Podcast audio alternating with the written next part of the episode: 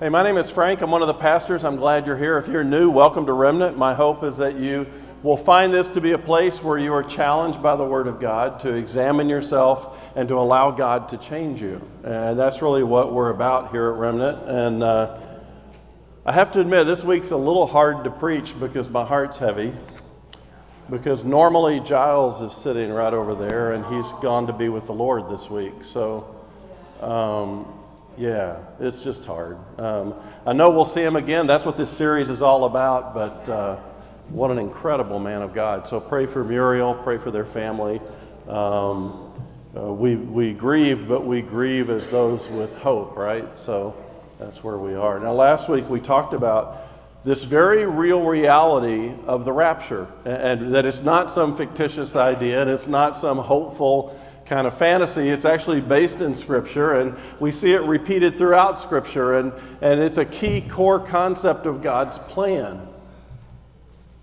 So, the obvious question this week is how long do we have to wait? When will the rapture happen? Specifically, are we going through the tribulation? Are we going through part of it? Are we going through none of it? Some of it? All of it? What, what's going to happen? That's the question. People have been debating the timing of the rapture almost since the moment Jesus ascended from the Mount of Olives.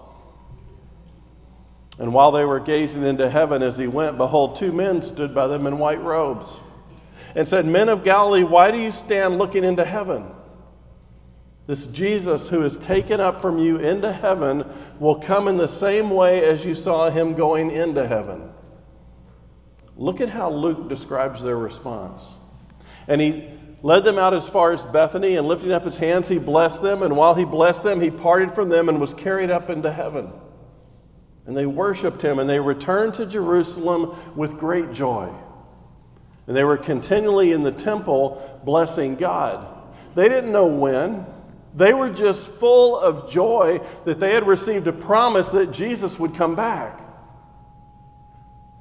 Not just joy, the scriptures say, great joy. You see, they understood he, he's gone, but he's coming back. I'm not sure we understand that. He's gone, but he's coming back. We too should be filled with great joy. But they were curious. The, the disciples asked Jesus, When will be the day and what will be the signs? And that's when Jesus started talking about the great tribulation. And when Jesus revealed to John the revelation, the question of his return began to center around the timing of his return and the seven year tribulation that's to come. So today we're going to join that discussion, exploring the question when will the church go through any or all of the seven year tribulation? This is not just some ivory tower debate, there's a great deal at stake. In fact, I think a large part of whether you believe this he's going to return pre-tribulation mid tribulation or post tribulation very much affects the way you live this afternoon, the decisions you make, the way you think about it. And we'll talk about that today. Now, if the rapture occurs in our lifetime, and I believe it very well could, will we be here to see the Antichrist? Will we be forced to decide whether to take his mark? Will you witness the carnage of God's wrath poured out on the whole world? Or will you be in heaven during that time, experiencing glorious fellowship and intimacy with Jesus and his sheep? Will you and I be here for none, half, or all of the tribulation? It's an important and sobering question. There are three main views of the rapture pre trib, mid trib, and post trib. And there's another one called pre wrath that we'll talk about a little bit. So when you look at these, these uh, views of the rapture, they all agree at some level that believers are exempt from the wrath of God. That as believers, we have been saved from the wrath of God. Now, if you look at this diagram, it's basically showing you the rapture and where it could occur in really three different areas. And the question is basically, when you look at that slide, are we going to see the tribulation or not? Are we going to get half of it or none of it? But what's clear is We are not destined for the wrath of God. That's what we've been saved from. The question is not do we have to go through and receive the wrath of God? The question is do we have to watch it and witness it as others do? 1 Thessalonians 5 9. For God has not destined us for wrath, but to obtain salvation through our Lord Jesus Christ, who died for us so that whether we are awake or asleep, we might live with him. Therefore, encourage one another and build up one another just as you're doing. Pre tribulators or pre tribbers, as I am, believe that God's wrath begins at the beginning of the tribulation and that God will keep believers from it by removing them before it ever starts. Mid tribbers say, no, no, we got to go through the first three and a half years. We got to get to the point where the Antichrist declares himself as God, and then we'll be raptured. Post tribbers can find the wrath of God to the end of tribulation. We're going through all of it. We'll see every bit of it. And then and only then we'll be raptured. So I want to spend the rest of these two weeks explaining why I believe the pre tribulation rapture option is the best. Not based on my opinion, not based on my desire, not based on what I wish, but clearly based on scriptures. And you'll be able to go back, look at the exact same scriptures, and decide for yourself. But this is important. You know, sometimes in, in theology, we kind of debate things that really, in the grand scheme of things, aren't that important. This is critical. Because what you believe about this is going to affect the way you think about the urgency of how you live your life. I'm going to outline six today, and then the last one I'm going to cover um, in our third sermon on the rapture next week. So, with that ahead of us, let us start and look at some of the reasons why I believe pre trib rapture is the best and honestly the only view in Scripture that makes sense. Every view of the rapture has strengths and weaknesses. Whatever one holds, you got to acknowledge the drawbacks. So, I want to cover some of the reasons I believe Jesus will return for his church before the tribulation. First one the disappearance of the church in the book of Revelation. In two weeks, we begin study of Revelation. We're going line by line. The Greek word for church is ekklesia. It occurs 20 times in the book of Revelation. Revelation 1 through 3, the first three chapters, mentions the church 19 times. In fact, Jesus specifically addresses the churches in Revelation 1 through 3. But starting in chapter 4, the word for church never shows up again until chapter 19. Throughout the story of Revelation, there's no mention of the church in the first 15 chapters. Throughout all the bowls, throughout all the trumpets, throughout all the seals, no mention of the church on earth. More interesting in these chapters is that chapters 4 through 18, which don't mention the church, are the most detailed description of the tribulation. The Apostle John is lifted up to heaven. He's transcended into the future where he sees visions of the end of days. For 15 chapters, John watches and describes all that's going on earth during that time. It's odd, right? John was the disciple of love. The thing he cared about the most were the people of the church, the people who'd been saved. The one thing John showed was his incredible love for the followers of Jesus, and he doesn't mention them. No mention of how they're doing during the tribulation, no mention of what they're experiencing during the tribulation. So you'd expect that the role of the church during that time would be critical to understanding if we, in fact, were there. You would expect Jesus would talk about how his bride, the church, is protected from tribulation, but what their actions are doing during the tribulation to comfort, to reach, to minister, and to witness to people. And yet, all we get is silence. Do you know when the church is mentioned again? Chapter 19.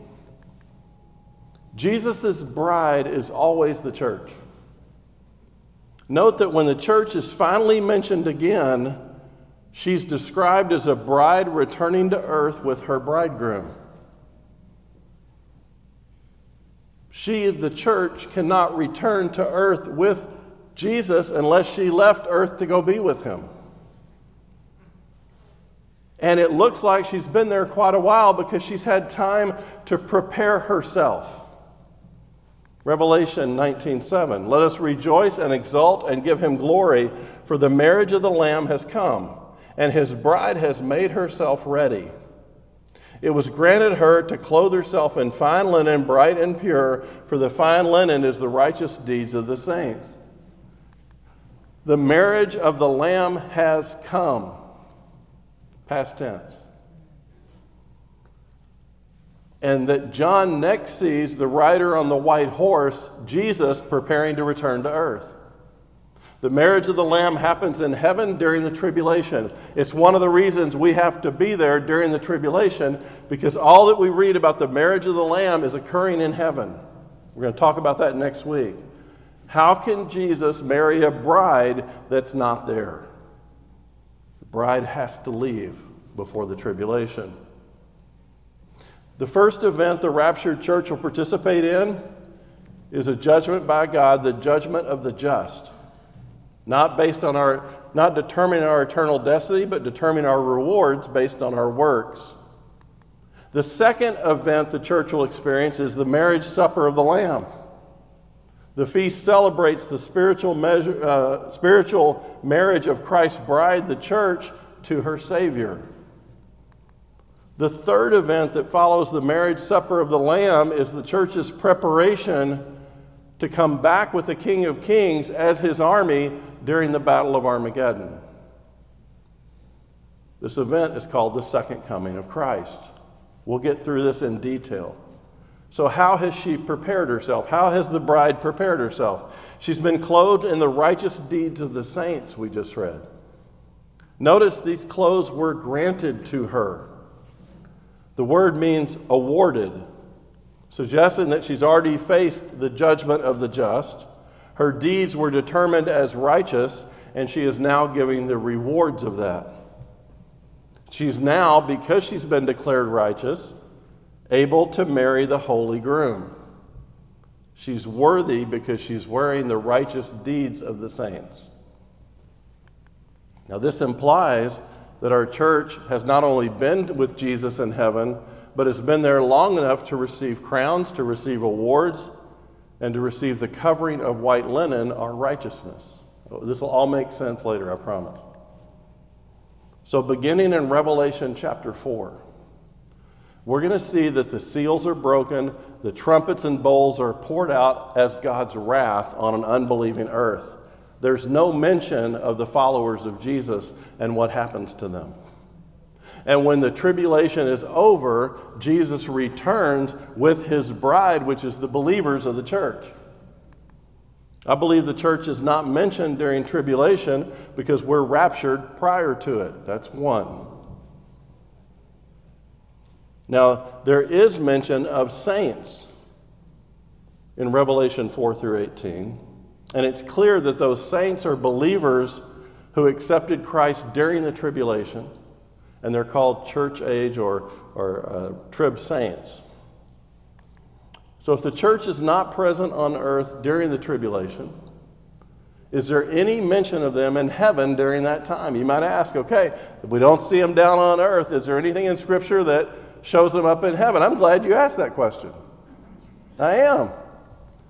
In Revelation, as the judgments of God are being poured out, there is repetitive mention of 24 elders who are enthroned in heaven. I believe the 24 elders in heaven, mentioned 12 times during Revelation 4 through 19, represent the church of God in heaven during the tribulation. These 24 elders are pictured by John they are in heaven. They are rewarded. They are clothed. They are enthroned. They're clothed in white, and they've received the crowns and are worshiping the Lamb. Revelation 4 4. Around the throne were 24 thrones, and seated on thrones were 24 elders, clothed in garments with crowns on their heads. Okay, so while Revelation, while the seal's being broken, while things are starting to be poured out, there's this repetitive mention of 24 elders at the throne in heaven. Revelation 4:10. The 24 elders fall down before him who is seated on the throne and worship him who lives forever and ever. They cast their, their, throne, or their crowns before the throne, saying, Worthy are you, O Lord our God, to receive glory and honor and power, for you created all things, and you will be, and you will, uh, and by your will they existed and they were created. So, who are these 24 elders? And where do they come from? There are four main views. Some people say, well, they're just angels. Some people say, well, the elders just represent Israel somehow. Others say they're leaders of the raptured church. And others say maybe they represent all believers of all time. Maybe they're heavenly created bodies. Let me share with you why I believe they represent the church that has already been raptured. They're called elders. In Scripture, elders always represents the leaders of God's people. In the New Testament, the elders are the representatives of the church. In Revelation, we find a description of these elders. They are enthroned, they're crowned, and they're dressed in white. In addition to the title elder, there are several other reasons why I believe they are our representatives with us in heaven. Second thing is the number. In Levitical priesthood, the Old Testament numbered in the thousands. Not everybody could worship at the temple at the same time, so the priesthood was divided into 24 groups that served in the temple on rotating schedules. They were on the earth before the throne of God in the temple, representing the people and worshiping God. But there's something also unique about these men. None of the 24 on earth were ever enthroned in the temple. In fact, they never sat down. Yet these 24, the third reason is their position. They are seated in thrones. Christ promised that his church would be enthroned in heaven. Revelation 3:19 Behold I stand at the door and knock. If anyone hears my voice and opens the door I'll come into him and eat with him and he with me. The one who conquers, I will grant him to sit with me on my throne, as I also conquered and sat down with my Father on his throne. The next thing is the crowns they're carrying. Crowns are promised to New Testament believers, they're promised to the church. They receive them at the judgment seat, which occurs for us at the rapture. Scripture mentions five crowns for New Testament believers the imperishable crown, the crown of righteousness, the crown of glory, the crown of life, and the crown of rejoicing. The Bible is specific that the rapture will be for those who are in Christ, those who believe in Jesus during the church age. We are his bride. Those who died, who've fallen asleep, we talked about last week, they will rise first. We'll meet them in the crowd, uh, clouds. We'll all have our glorified bodies and God will take us to the house that He's been preparing for us. From a pre trib perspective, Old Testament saints won't be rewarded until the end of tribulation. So these can't be Old Testament saints, and they don't represent Israel. Once we go through God's judgment seat and receive our crowns, we'll have our glorified bodies. We'll be clothed in white to represent our righteousness. We'll be able to receive crowns for the deeds we've done on earth. Here we have 24 elders clothed in white at the throne and seated on the throne, and they've received their crowns, which they are casting down. In other words, whatever I've earned on earth, I don't deserve it, Jesus. It's all yours. They're not angels, they're not Old Testament saints. They don't represent the Jewish nation of Israel. Final thing is their clothing. The white clothing of the elders is identical to the clothing of church age believers.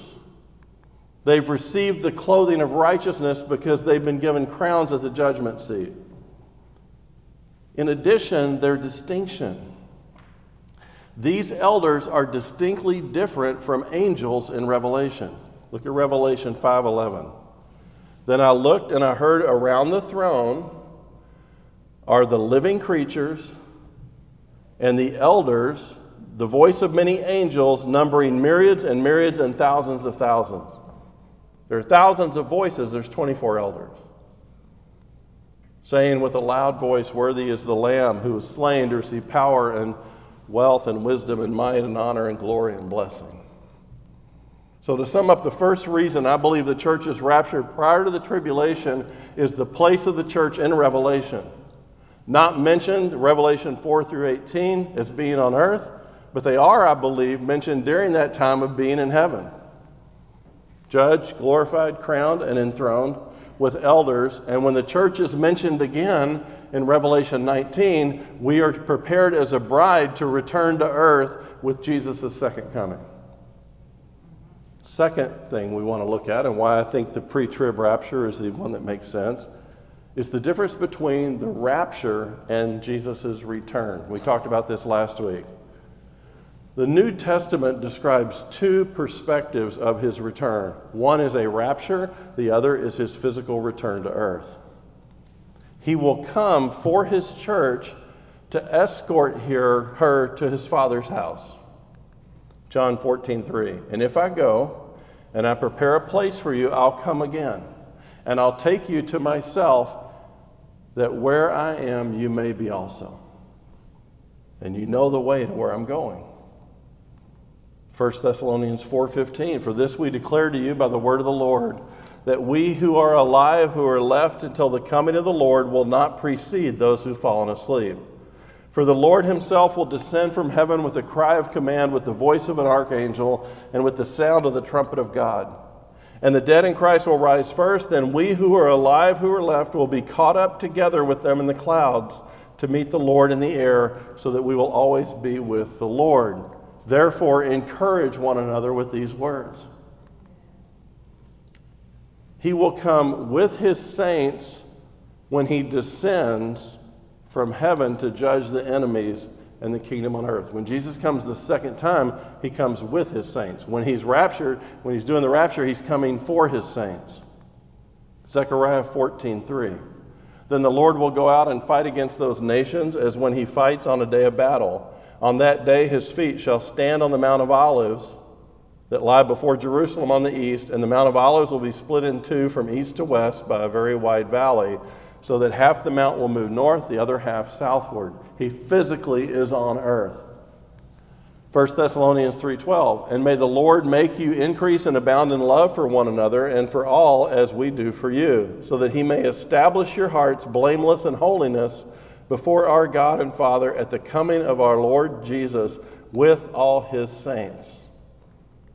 I among many believe there are two separate events separated in time. Both describes the Lord's coming, but they come in two stages. First stage is the rapture when Jesus comes for his church. It could happen at any time. It's imminent, it's signless. It could be today. 1 Thessalonians 1 9. For they themselves report concerning us the kind of reception we had among you and how you turned to God from idols to serve the living and true God, and to wait for the Son from heaven, whom He raised from the dead, Jesus, who delivers us from the wrath to come. There are promises. Jesus is going to come get us. He's going to deliver us from the wrath that are to come. We are to wait for Jesus. We're to wait for Him to deliver us. It's the essence of the rapture. Now, this is such a critical point to understand before we go into Revelation. So, I want to spend a few moments making sure we know the difference between the rapture and the return. Okay? Remember, rapture, we meet him in the clouds. Return, he comes back to earth. Rapture, Jesus comes in the air. Return, Jesus comes physically to earth. The rapture, Christ comes for his saints. The return, Christ comes with his saints. Rapture, believers depart the earth. Return, believers return to earth, and unbelievers are taken away. Rapture, Christ claims his bride. Return, Christ comes back with his bride. Rapture, Christ gathers his own. Return, angels gather the elect. Rapture, Christ comes to save and reward. Return, Christ comes to judge and to punish. Rapture is not mentioned at all in the Old Testament. It's a new revelation, a mystery, Paul says. Return is predicted numerous times throughout the entire book of the Old Testament. Rapture is a time of blessing and comfort. return is a time of destruction and judgment. Rapture involves church age believers only. Return involves Israel and Gentile nations and Old Testament saints. Rapture will occur in the blink of an eye, and only his own will see him. At the return, it'll be visible to the entire world at once. No one will miss his return. Rapture, Christ comes as a bright morning star. Return, Christ comes as the Sun of Righteousness. Throughout this series, we've talked about the signs of end times, the signs of the second coming of Christ. Scriptures tell us that the preceding events to the second coming are in great detail. Jesus will return after three and a half years after the abomination of desolation in the temple. It's clear. The number of days. They will know. Jesus' return is not going to be a surprise to those that are on earth. If they know the day of the desolation of the temple, the day when the Antichrist declares himself as God and goes into the Holy of Holies and makes an image of himself and forces people to worship, on that day you can start counting. And you will know the day Jesus returns with his army. Okay? Almost every event in the timeline is, is predicted by specific signs. These are the trumpets, these are the seal, seals, trumpets, bowls. They all occur one after another in order. But the rapture is signless. There's no sign for the rapture. There's nothing that has to happen. There's no way you can say what day it's going to be. It's, it's not known to us, it's only known to the Father. It could happen at any moment. Before I finish, it could happen. There's nothing that has to happen prior to the rapture. There are things that have to happen prior to the return of Christ with his bride. Another reason the rapture and the second coming are two different events is that an event can't be signless and have signs. Second coming of Christ preceded by a lot of signs, rapture, none at all. So clearly, the rapture and the return are two different events. Yet only the pre trib rapture, this is the most important thing I'm going to teach today, only the pre trib rapture maintains the imminent return of Jesus at any moment for his saints. The protection of his saints from the wrath and the final glorious return with his saints. So we have the placement of the church in Revelation, we have the rapture and the return. The third thing I want to talk about is exemption from divine wrath. We have to ask ourselves what's the reason for the tribulation? The reason God takes mankind through the tribulation is twofold. One, to show Israel that Jesus is the true Messiah and God, and give them a chance to repent. And two, to pour out his wrath on sin and destroy Satan. That's why there's a tribulation. The tribulation is all about the Jewish people. Yes, I am the Messiah. Yes, I am going to defeat Satan. Yes, I am the one you've been waiting for. I'm coming back for you. The Gentile period is over, the church age is over. This is about rescuing the Jewish people. The focus of the church age is over. We're going to see the Bible tells us 144,000 Jewish witnesses who proclaim truth being led by two primary witnesses who have supernatural power. And their target is the Jewish nation, not the Gentiles. Jeremiah 36. Why has every face turned pale? Alas, this day is so great there's none like it. It is a time of distress for Jacob, Israel yet he shall be saved out of it. Also, Revelation 12 describes this very picturesque woman who gives birth and has to flee the tribulation. The context shows that the woman is Israel. And again, the Battle of Armageddon is the world against Israel. Two thirds of Jewish people will be killed from these battles. The texts and others show that tribulation is meant for the redemption of Jewish people. We will get into this a lot as we get into Revelation. Why are the Jews the object of persecution during the tribulation? Well, for one, Satan hates the Jewish people. They protected the scriptures, they gave the world Jesus. and he wants to thwart the promise of God towards the Jews. Second, the Jews have to be so desperately brought low that they finally call out to their Messiah and finally say, Blessed is he who comes in the name of the Lord. The tribulation is used for Israel's redemption. The church does not fit into this scenario. We, we really don't have a role in this. They would need to, we would need to be removed or caught up before the tribulation begins. Now, a lot of people say, well, you're just a pre trib person because you just don't want to have to go through the tribulation. They argue that it's arrogance to think that of all the generations of believers, those who've ever lived, that we're somehow so special we don't have to go through it. But we can't hold any opinion unless Scripture supports it, right? I mean, we're not here to look at our opinions. We're here to look at the Word of God and change our opinions. First of all, no one who lives on this sinful planet escapes tribulation and trials. Jesus promised, in the world you will have tribulation. We'll all face tribulations because we live in a false, cursed world. But there's a difference between tribulation and the tribulation. We all face general tribulations every day, but the tribulation is very specific.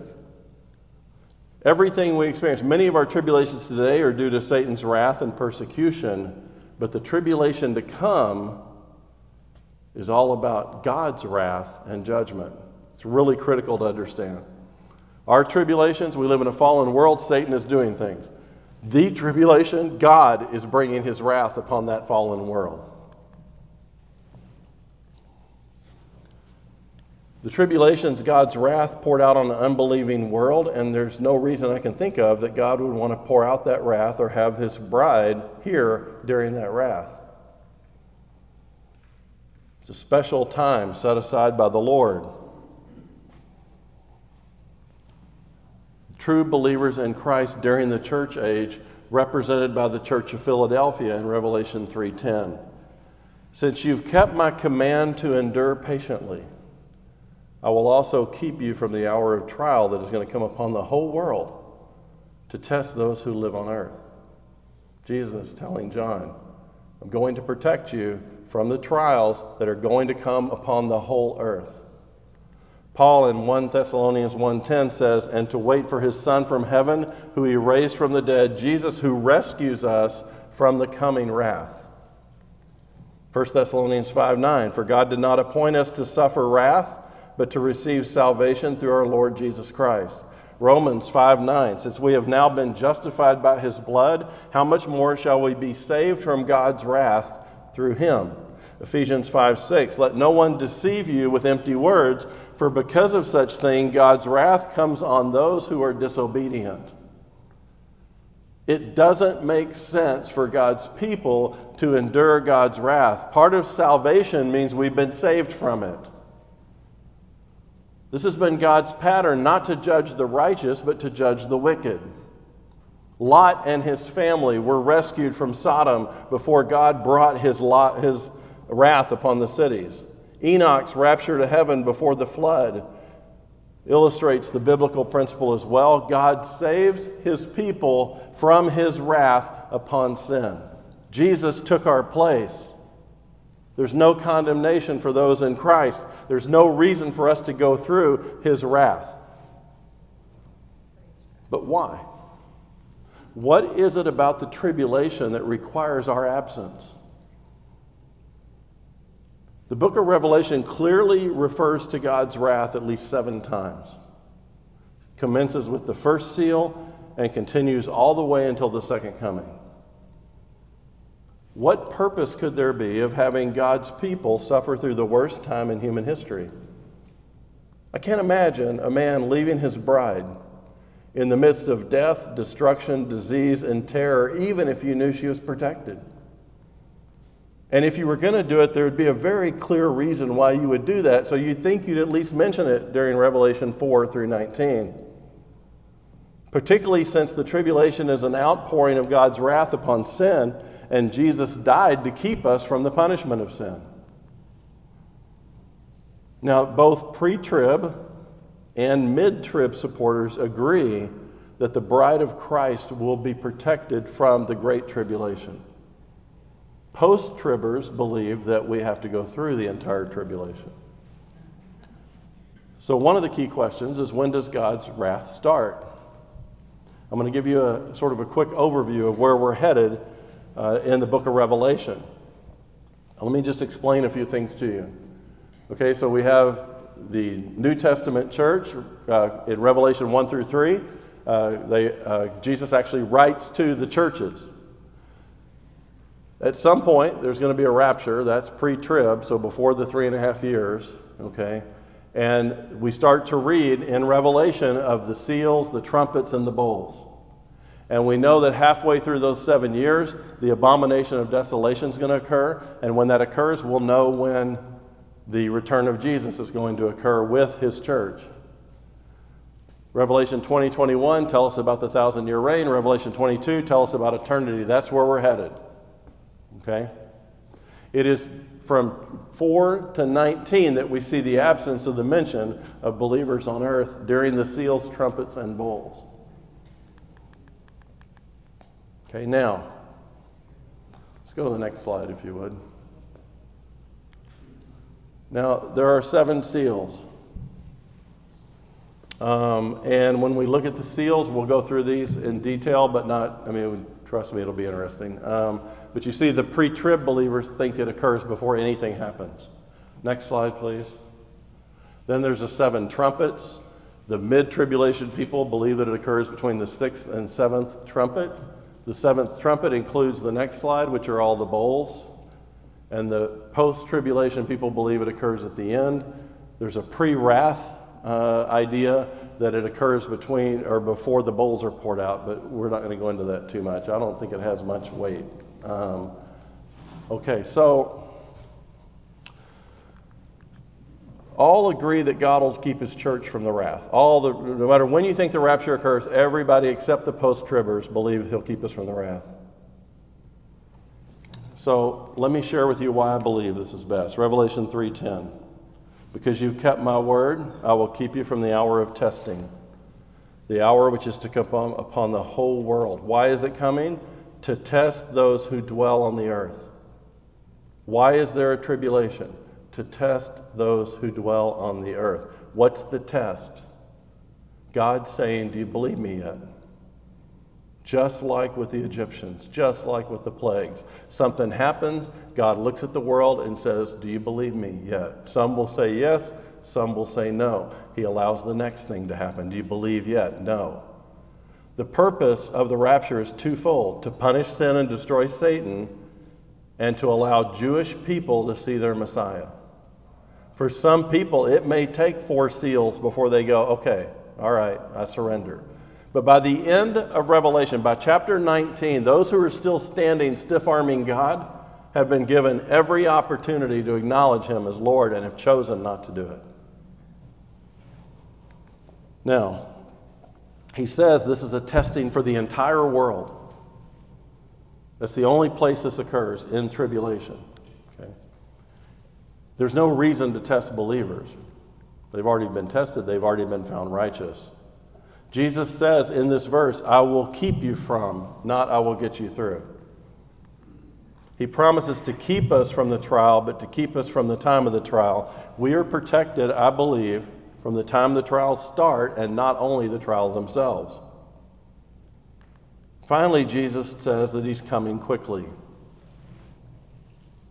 From these four points, we see that the Lord will deliver his people from a time of testing by the sudden coming for them at the rapture. Fourth reason I believe in the pre trib rapture is the removal of the restrainer. Paul talks about a man of lawlessness, the Antichrist. Some at Thessalonica thought the day of the Lord had already come, that the second coming of Jesus was coming or had already come. They were concerned about it. Paul tells them this Now, concerning the coming of our Lord Jesus Christ and our being gathered together to him, we ask you, brothers, not to be quickly shaken in mind or alarmed, either by a spirit or a spoken word or a letter seeming to be for us to the effect that the day of the Lord has come. Paul's clearly saying the day of the Lord has not yet come. The day of the Lord, the day of the return of Jesus, Paul tells them how they'll know. Let no one deceive you in any way, for that day will not come unless rebellion comes first. And the man of lawlessness is revealed, the son of destruction, who opposes and exalts himself against every so called God or object of worship, so that he takes his seat in the temple of God, proclaiming himself to be God. When does the great wrath, the great tribute, when does it happen? When he declares himself as God in the temple of God. The return of Christ will not come until that moment has occurred. The Antichrist will be revealed. Everybody will know who he is. They may think he's a Messiah, they may not know. He'll set himself up as God in the temple, and according to Scripture, that has to occur at the midpoint of the seven year tribulation. And the return of Jesus will only come after those things have happened. It can't be today. Those things haven't happened. So, what's keeping this lawlessness from being revealed? What's delaying it? Well, God tells us Do you not remember that when I was still with you, I told you these things? And you know what is restraining him now so that he may reveal in his time. For the mystery of lawlessness is already at work. Only he who now restrains it will do so until he is out of the way. And then the lawless one will be revealed, whom the Lord Jesus will kill with the breath of his mouth and bring to nothing by the appearance of his coming. What's holding back the Antichrist? What is on earth that's keeping the Antichrist from being there? Well, the restrainer is God Himself in the presence of the Holy Spirit on earth. We have an enormous part to play. Right now, the only reason Satan is not in charge of this earth completely is because we're here. And the Holy Spirit is not allowing it. God is using us as restrainers during these end times. That's one of the reasons it is so critical that every believer is in their position on guard right now. What's preventing the Antichrist from being on stage right now? You are. You and every other member of the body of Christ on earth. The presence of the Church of Jesus Christ is the restraining force that refuses to allow the man of lawlessness to be revealed. True, it's the Holy Spirit who's the real restrainer. The Holy Spirit indwells the believer. The believer's body is the temple of God. Put all believers together with the Holy Spirit indwelling in each of us, and we become a very formidable restraining force for the Antichrist. Only the Spirit of God is strong enough to hold back and contain the forces of evil.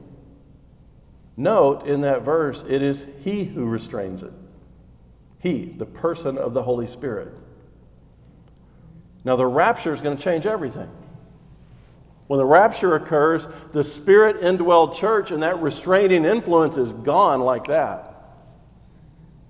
It'll release the world into sin as never been seen before. We have never really seen what happens when our world is fully lacking moral influence. Christians who stand for civic righteousness and law and morals will no longer be presenting their influence or be an obstacle. The church's salt and light will be extracted from the earth, and for a time at least, only unsaved people will be here. And it'll create an enormous vacuum that allows the Antichrist the leverage he needs to begin to move throughout the world. Satan will at that point bring his center stage man onto the control of the world. Evil will erupt and expand unchecked like it's never been seen in the history of mankind. It'll be like removal of a huge dam of sin. The world will be inundated with evil of scope and severity we can't even think about. However, the Holy Spirit's return to heaven is not a complete withdrawal from the earth. It's kind of a reverse Pentecost, if you want to think about it. His activity will be like it was in the Old Testament. The Holy Spirit won't be absent during the tribulation, but those who've been spiritually reborn, that full restraining force won't be here as in number but the convicting, drawing, regenerating ministry of the Holy Spirit will be present during the tribulation for those who are being saved and those who are in the world to see the acts of God. Jesus said he would build his church and the gates of hell would not prevail against it. Satan can have the influence he needs to have during the tribulation if the church is still present. The gates of hell can't prevail against us because of the Holy Spirit. There'll be no doubt during the tribulation that the gates of hell are wide open. The next reason I'm going to talk about is imminency. Imminency. Numerous passages in the New Testament speak of the unexpected, immediate, surprising return of Jesus. Now, we've already said that when he comes to earth, it's going to occur three and a half years after the abomin- abomination of desolation. We know that day. Let me just read some. 1 Corinthians 1 7, awaiting eagerly for the revelation of our Lord Jesus Christ. Philippians 3:20 for our citizenship is in heaven from whom we eagerly wait for a savior the Lord Jesus. Philippians 4:5 the Lord is near. Thessalonians 1:10 to wait for his son from heaven. Titus 2:13 looking for the blessed hope and the appearing of the glory of our great God and Savior Jesus Christ. Hebrews 9:28 so Christ will appear a second time for salvation without reference to sin to those who eagerly await him. James 5 7 Be patient, brothers, until the coming of our Lord, for the coming of the Lord is near. Behold, the judge is standing right at the door. 1 Peter 1:13 Fix your hope completely on the grace to be brought to you at the revelation of Jesus. Jude 121 waiting anxiously for the mercy of our Lord to, to eternal life. Revelation 3:11, I'm coming quickly. The Spirit and the bride say, Come, and let the one who hears say, Come. He who testifies these things says, Yes, I'm coming quickly. Any moment. Imminency means that the rapture could occur at any moment. Other prophetic events may take place before the rapture, but there's nothing prophetically that has to happen before the rapture. In other words, we're not waiting on something to happen. It is the next major event on the timeline. Without warning, the rapture could occur at any moment. We have to be ready for it. If signs were required to precede it, if we knew when it was going to happen, we could kick back and relax about the urgency of our lives. Imminent, imminency means that the rapture is a signless event. It could occur anytime at any place. It also means the rapture is certain to happen, but it may not be soon. Two elements certainty and uncertainty. It's going to happen, we don't know when. Because only the pre trib event allows for imminency. All the other ideas, mid trib, post trib, they all require that we know what's going to happen. If I told you you're a mid tribber, so when he, when he puts himself in the temple and declares himself as God, you'll be looking at the sky ready to fly because you know that's when it's going to happen. If it's post trib, you wait till the tribulation is over and you actually see Jesus coming down to earth. Only pre trib leaves the possibility of it occurring suddenly without warning. Those who believe in a pre trib rapture can honestly say it might be today. It should fill us with hope and anticipation and motivation to be godly people. Jesus might come today. He could be here today. If it's mid trib, he can't be here yet. The Antichrist hasn't been defined. The temple hasn't been rebuilt. The Jewish people haven't done their thing. I mean, it can't be today. There's no way. Okay, so imminency is the major reason why the pre trib rapture makes the most sense. Any other sign, any other rapture loses urgency. The one thing Jesus made crystal clear was that he could come at any time and his followers need to be ready. Take away that truth, and most scriptures don't make sense. So, this gives me a strong urgency about my own walk with Christ, my motivation to witness for him to not put down deep roots here knowing this isn't my home, to not worry about my earthly tent, to have peace about today and tomorrow, and to keep my priorities straight. It also engages me in making sure I'm engaged and focused on God's mission, not mine. One of the things I struggle with the most is wasted potential among believers of Jesus. It drives me bonkers. For believers to be given gifts and talents and opportunities to impact the world for Christ, to be placed on the front line, particularly during the end times when Jesus could recur at any time. And then to choose to not engage in the mission with every ounce of energy you have hurts my heart because we lose potential. We, if you lose your sense of his imminent return, you begin chasing after little g gods. You begin letting the world pull you away from your post. You begin worrying and thinking about the things of the world or what you have to do. It drives me bonkers because we've given so much potential and we can waste it so easily. We take our time, our talent, and our treasures and we waste them on things that don't have anything to do with the reason we're here.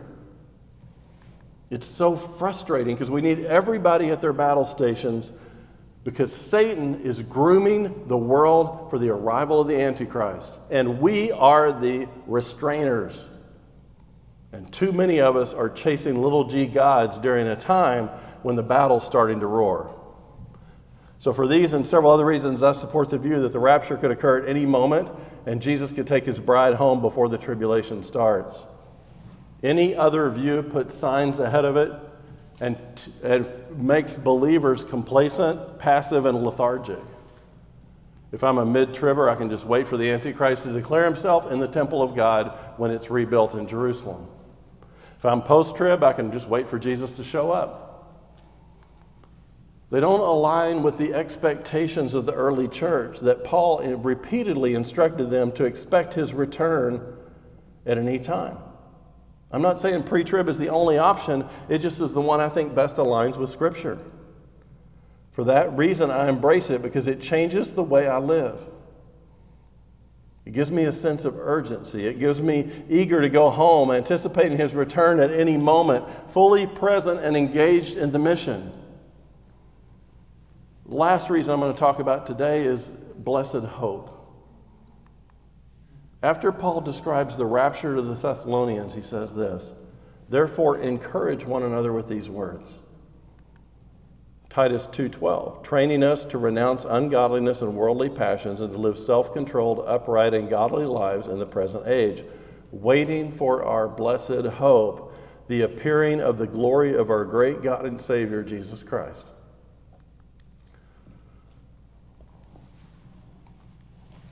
If Paul believed in anything other than a pre tribulation rapture. What kind of encouragement is that to them? Would the truth of the rapture be that comforting if you knew you were going through the tribulation, if you knew that all the believers were going to go through the tribulation?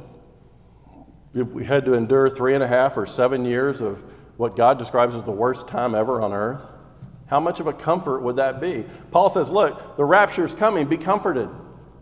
If it's post trib, there's not a lot of comfort. What they're worried about is the wrath that's coming. Could you honestly get excited about the wrath if you knew you had to be here for all 19 judgments in Revelation? But Paul uses the rapture to encourage them. For this we declare to you by a word from the Lord, not us, from God that we who are alive, who are left until the coming of the Lord, will not precede those who've fallen asleep. For the Lord himself will descend from heaven with a cry of command and the voice of an archangel, and with the sound of the trumpet of God, and the dead in Christ will rise first. Then we who are alive, who are left, will be caught up together with them in the clouds to meet the Lord in the air, and so we will always be with the Lord. Therefore, in other words, based on all that, encourage one another with these words Jesus is coming. He could return at any moment. He could rescue us from this sinful world. He could literally, in an instant, today, change us forever. This day, today, could be the day. It may be tomorrow. We may never meet again as a church. We don't know. He may come back between now and then. We could see Giles today. We could see the people we love who love Jesus today. That's the hope. That's the blessed hope. All of our plans for this week and for the future on earth could change in an instant. Think about it this way it's possible that by tonight, We will never have to experience a world crippled by sin. We'll never have to be in a world that's in rebellion against Jesus. We'll be surrounded by people who worship and love Jesus. We won't experience sickness again. I won't be on call. We'll never experience fear of the future again. None. And we'll never experience our flesh nature again. That's why this is the blessed hope. In an instant, we'll be changed forever. That's why Paul said to encourage one another. That's why he called it our blessed hope. Next week, we're going to finish our focus on the rapture by talking about the last reason and what I believe is the most compelling reason that the rapture has to be pre trib, and that's because we have a wedding to attend. The bride of Christ, church age believers, must be present for the wedding and the wedding feast with Christ, and they must return with Christ. In addition, when we understand Jewish weddings, which I'll go through next week, we'll understand why pre trib rapture is the most compelling. Jesus could return for us at any moment. That should change the way you live, should change the way you think about tomorrow. We are to understand his return is imminent. It is the next event on the calendar. And then, most importantly, we are to live like we know that. Let's pray. God, I thank you that you didn't want us to be surprised. You didn't want us to not know. There was nothing about this that you wanted hidden. God, first and before we even think about when the rapture occurs, just thank you for the rapture.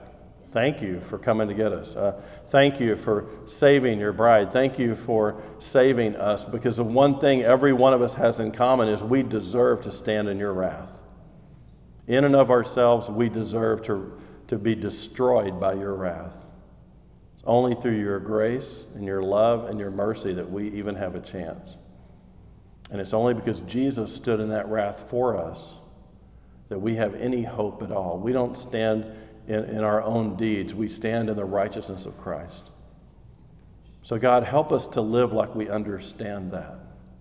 Help us to stop living complacent lives as believers and understand the importance of why we're here. Help us to prioritize you first. Help us to prioritize being together first. Help us to prioritize the mission that you've called us to first. Help us to seek first the kingdom of God so all these things will be added to us. So, God, we thank you. We love you. We hope to see you later today. But if not, we'll come back. And we ask it all in Jesus' name.